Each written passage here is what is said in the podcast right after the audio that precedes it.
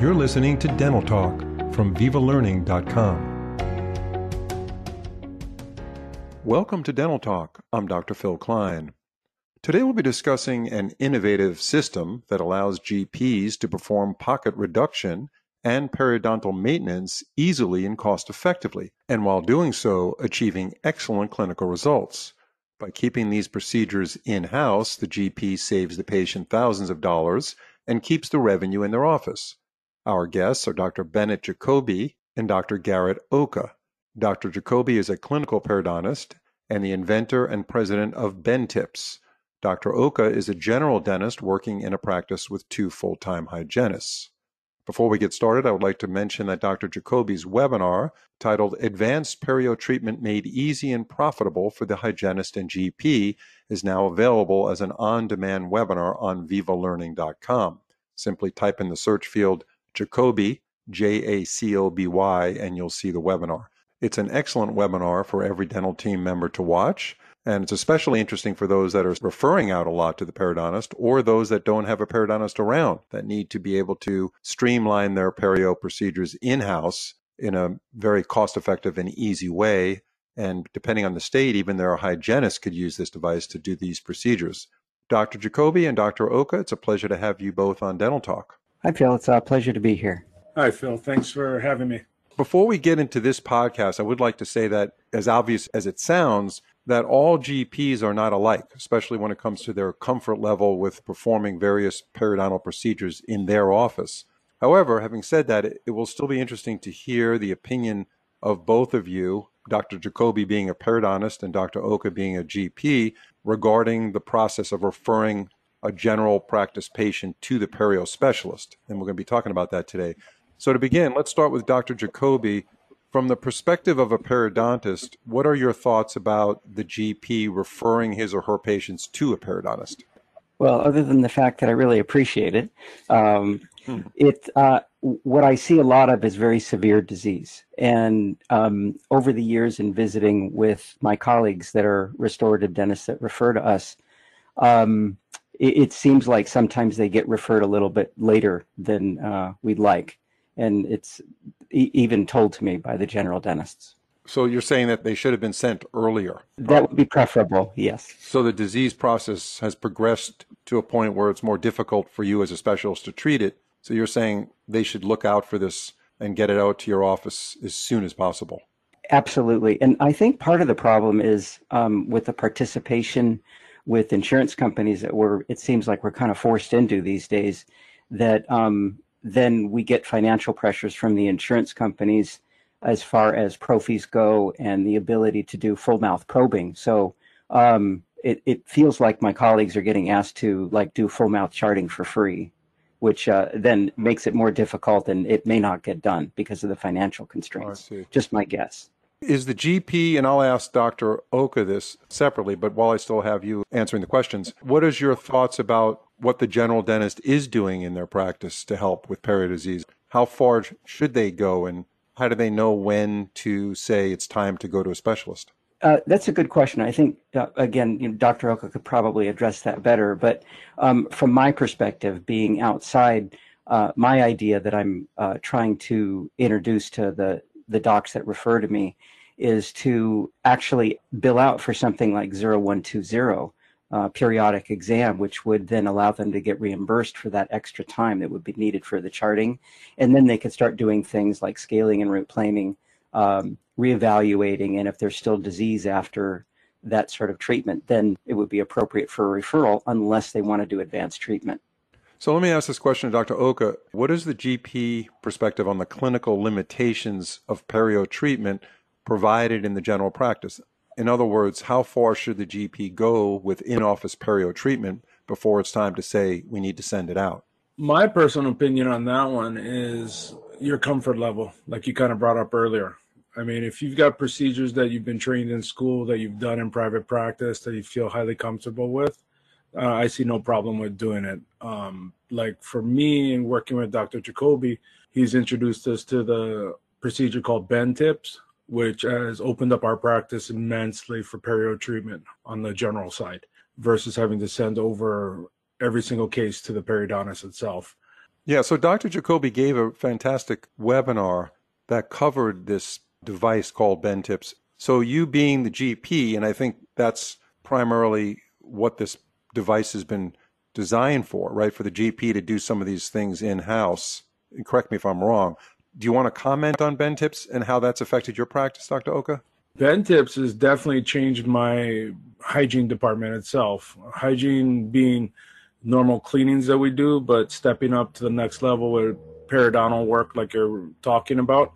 BenTips has made it possible for us to be able to treat gum disease or periodontal disease way more effectively. Basically, we watched patients for years doing root planing and scaling therapies for periodontal patients that come in one day, seem a little better, come back the next day, seem a little worse, come back again, seem a little better, and just teeter totters back and forth year after year after year, and never really truly resolves itself.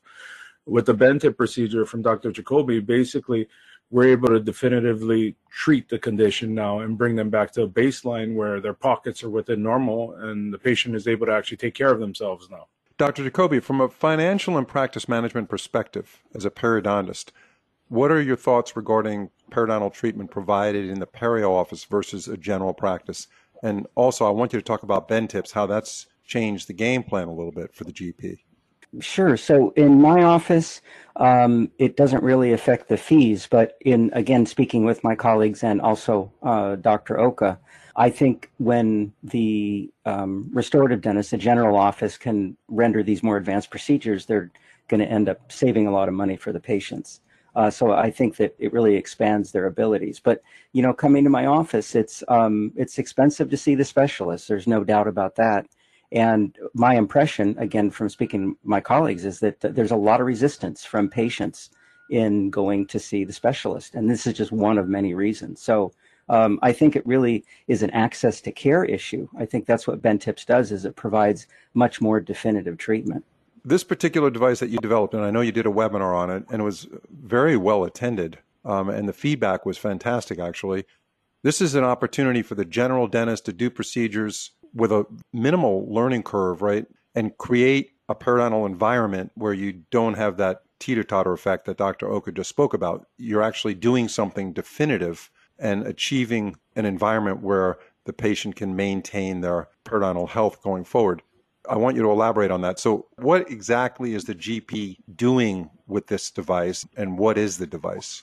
So, the BenTip system allows the clinician to do uh, not only better access for scaling and root planing, There's kind of two aspects. One is where the tip goes into the pocket, and you get better visualization. And my impression is is that uh, that in states that uh, allow hygienists to do curettage, that they can go in, get this access because it you get minimal bleeding. And I think Dr. Oka can attest to that. And then you can see the root surface much better and get much more complete calculus removal. But then Dr. Oka can come in and reduce the height of the pocket. So he's actually doing pocket reduction procedures, which then allow the patient to keep the keep it clean. And the literature is, is very uh, supportive of that. When the patient can keep the area clean, then we get disease resolution. Basically, periodontitis in remission, as I, I like to call it. And so the thing that I see is like Dr. Oka was alluding to, is that the patient's going back and forth. What that amounts to is patients walking around with an active infection decade after decade. And I think the literature is very complete on that, that it shows that this significantly increases the risk for heart disease, stroke, and cancer. We can't have our patients walking around with infection. And uh, it, this seems to really uh, eliminate that. Dr. Oka, from a financial and practice management perspective, as a GP, what are your thoughts regarding the periodontal treatment provided in the perio office versus the general practice environment? My perspective is that on the financial portion, it definitely helps the office out because hygiene is always a harder situation in the office because of reimbursements and amounts that hygienists get paid. I'm not grumbling about what they get paid. They definitely do a great job for what they do, but the reimbursement side is very hard. And then when you're seeing a patient year after year after year, you know how you always show up to the dentist's office and they always tell you you got pockets and you're doing a bad job.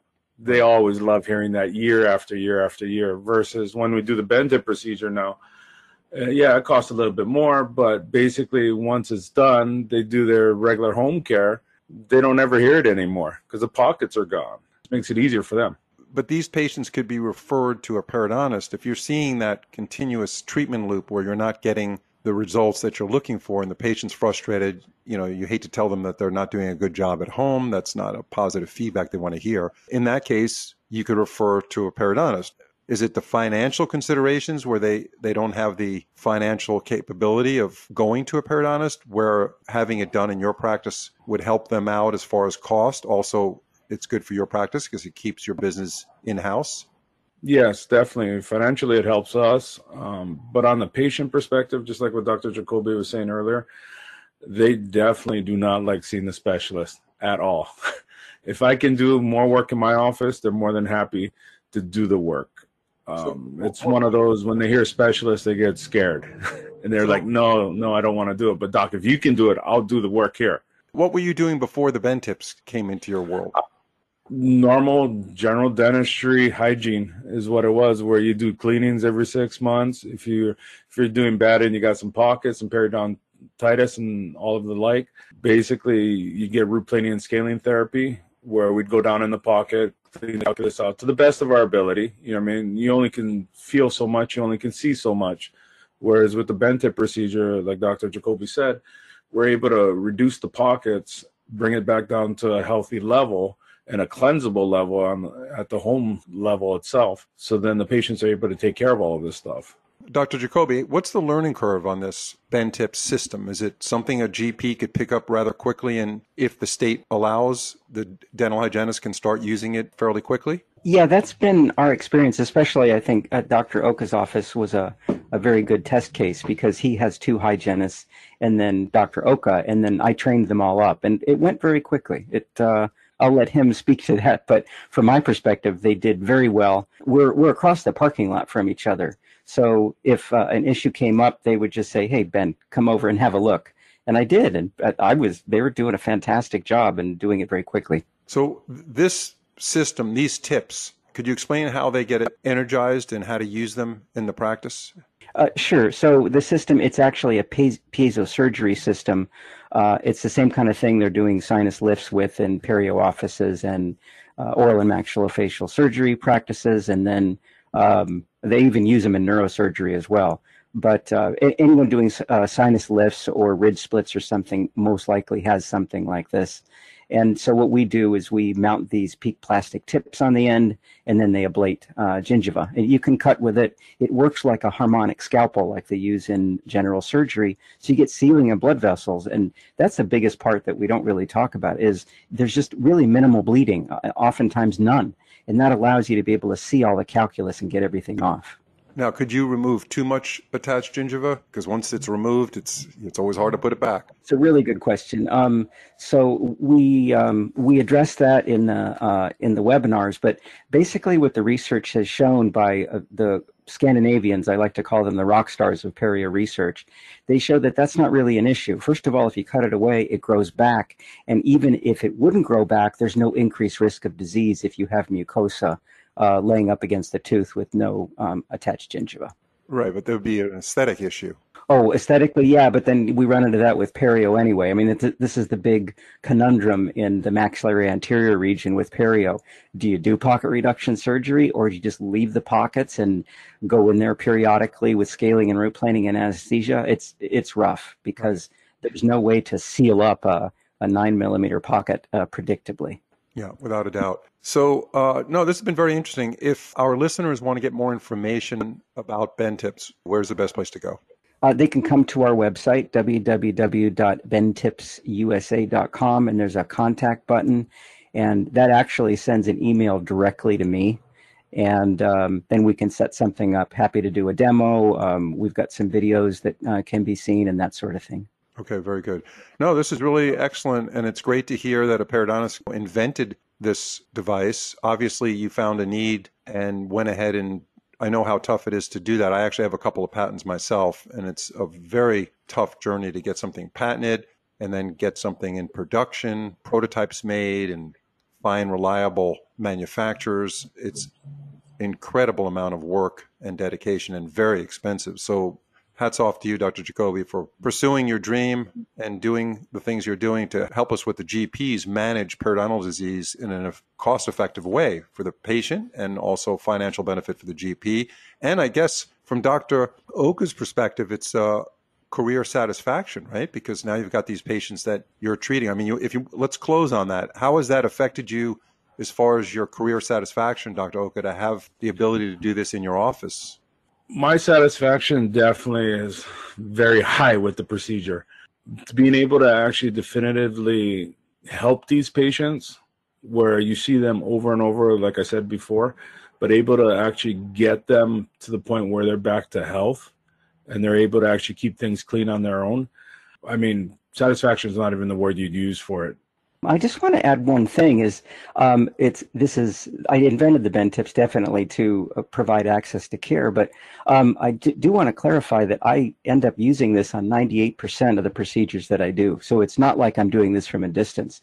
Uh, I think the results that I get with this are better than conventional periodontal therapy. So I'm using it day in and day out. Great to hear the feedback. Again, thank you both, Dr. Jacoby and Dr. Oka. Appreciate it very much and enjoy the rest of your day. Thank you, Phil. Appreciate it. Thank you, Phil.